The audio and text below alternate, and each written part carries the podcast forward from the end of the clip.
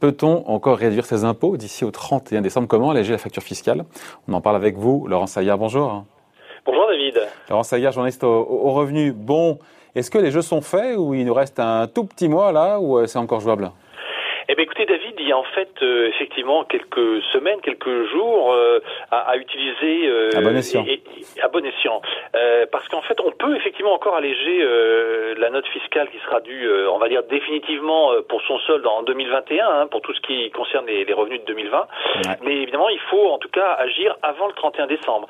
Alors souvent, voilà, ça peut être des réductions d'impôts, ça peut être des déductions de la, du revenu imposable, ça peut être aussi des crédits d'impôts. Donc il y a des solutions euh, assez différentes et l'univers du possible, en fait, on n'y pense pas assez, est en fait assez large. Il y en a une qu'on connaît bien et au, à laquelle on pense souvent euh, en fin d'année, c'est celle des dons. C'est faire un don.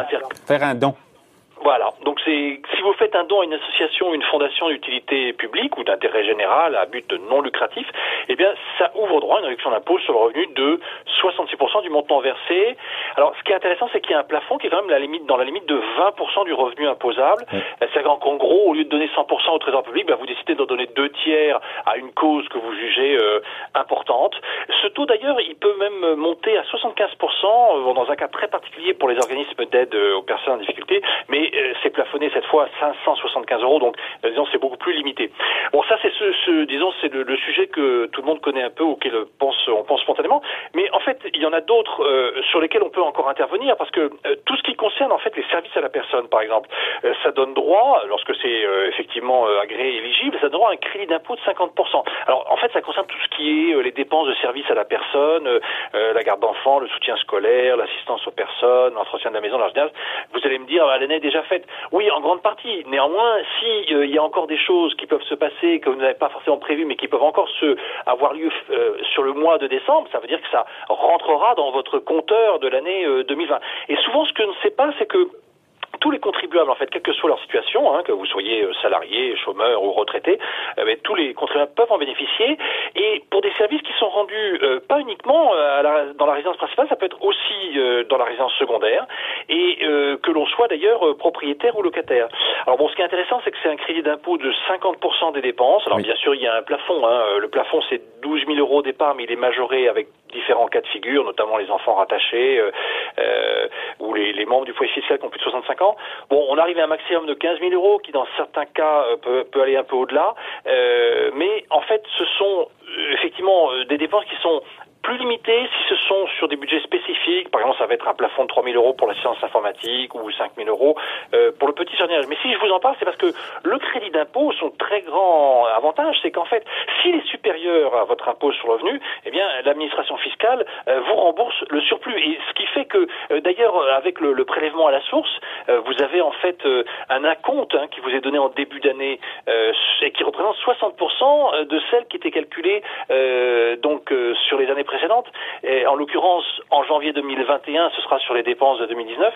Et donc, euh, vous avez donc l'administration fiscale vous donne en plus un, un acompte sur ce que vous finalement vous aurez droit à percevoir avec le crédit d'impôt. Tout ça est plafonné. Il y a une limite dans ces, à ces et avantages oui, fiscaux. Oui, C'est le fameux plafond on appelle des niches fiscales entre guillemets de 10 000 euros. Père Noël et, et bah en ouais. l'occurrence, ça s'arrête euh, avec un plafond annuel de ce qu'on appelle les niches fiscales, euh, dont un plafond annuel de 10 000 euros, qui s'applique à toutes ces réductions d'impôts, hors, hors les dons. Hein, les dons ne sont pas euh, concernés. Et ça veut dire que ça qu'on ne peut pas baisser plus de plus de 10 000 euros ces impôts, sa cotisation d'impôt sur le revenu. Vous ne pouvez pas, disons, il faut que le cumul des réductions d'impôts euh, n'aille pas effectivement au-delà de 10 000 euros. Mais le problème, c'est que dedans, vous pouvez aussi avoir, par exemple, si vous avez fait de l'investissement locatif Pinel pour acheter du neuf, eh bien, ça va rentrer dans ce compteur. Euh, si vous avez fait euh, du Girardin ou du Sofica, dans le Girardin, c'est pour l'outre-mer, le Sofica pour le cinéma. Là, par contre, ce sera un petit peu différent parce que le plafond est majoré à 18 000 euros.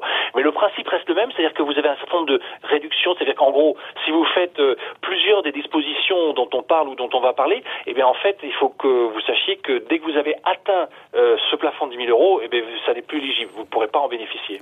Bon, il y a d'autres manières d'investir dans l'économie qui ouvrent oui, droit aussi, évidemment, à une, une économie d'impôt, investissement dans les PME en direct ou via des véhicules Oui, oui, oui. Alors, il y a eu un petit peu d'actualité cette année euh, là-dessus, puisque ça fait plusieurs années qu'on était revenu à une réduction d'impôt de 18% quand on investissait dans des PME éligibles euh, et on attendait le retour à 25% euh, ben, qui était demandé depuis plusieurs années.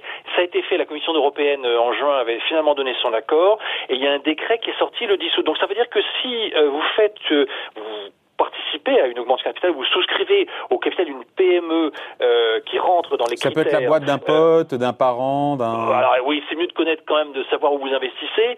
Euh, et donc si, si vous le faites après le 10 août 2020 et avant le 31 décembre, euh, eh bien dans ce cas-là, vous pouvez euh, bénéficier effectivement d'un taux de 25% de réduction sur le montant de votre versement. Donc si je mets 1000 euros, il y a 250 euros que je peux défalquer Voilà, c'est-à-dire qu'en fait, alors y a, après il y a quand même deux cas de figure. Ah. C'est-à-dire que euh, soit vous investissez directement au capital d'une PME, et là le plafond va être plus important parce que c'est 50 000 euros et ça peut même aller donc du coup à 100 000 euros pour un couple, ou bien euh, ou bien vous investissez dans tous les fonds spécialisés, hein, fonds d'investissement de proximité, les FIP, ou les fonds communs de placement dans l'innovation, les FCPI. Là la limite est plus faible, c'est 12 000 euros par personne, 24 000 euros pour un couple, mais euh, dans tous les cas, on va dire, le mécanisme reste en tout cas limité par le plafonnement annuel de, de 10 000 euros dont on parlait par foyer euh, contribuable. Donc, il y a une petite différence, je vous donne un petit exemple. Quand vous êtes en direct, c'est vrai que euh, si par exemple vous avez 25% de 50 000 euros, ça fait 12 500. Et dans ce cas précis d'un investissement en direct, c'est le cas où vous pouvez en fait étaler sur plusieurs années.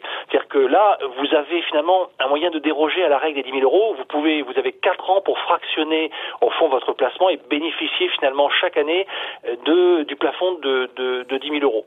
Euh, alors dans le cas des FIP ou des SPI, c'est un peu moins puisque le, le plafond, donc le maximum, ça va être 3 000 euros, hein, 25% de 12 000 euros. De toute façon, dans toutes ces opérations, il faut quand même pas oublier que certes, vous avez un avantage de 25%, mais investir dans une PME non cotée, c'est très risqué, surtout dans une période économique difficile. Donc, il faut savoir faire la bonne balance entre l'avantage ah fiscal immédiat que vous avez et puis le risque que vous prenez sur là 100% de votre capital investi. La hein. carotte fiscale, ce n'est pas l'alpha et l'oméga. Un petit mot de l'épargne retraite. Oui, alors vous savez qu'il y, a un produit qui devient voilà très populaire, donc le plan d'épargne retraite, euh, notamment le, plan euh, lorsqu'il est individuel. Eh bien, quand on souscrit dans un PER, donc pour le, euh, nommer par ses initiales, donc euh, c'est un peu comme avant avec le, le père pour le matelas, c'est que vous pouvez déduire les cotisations.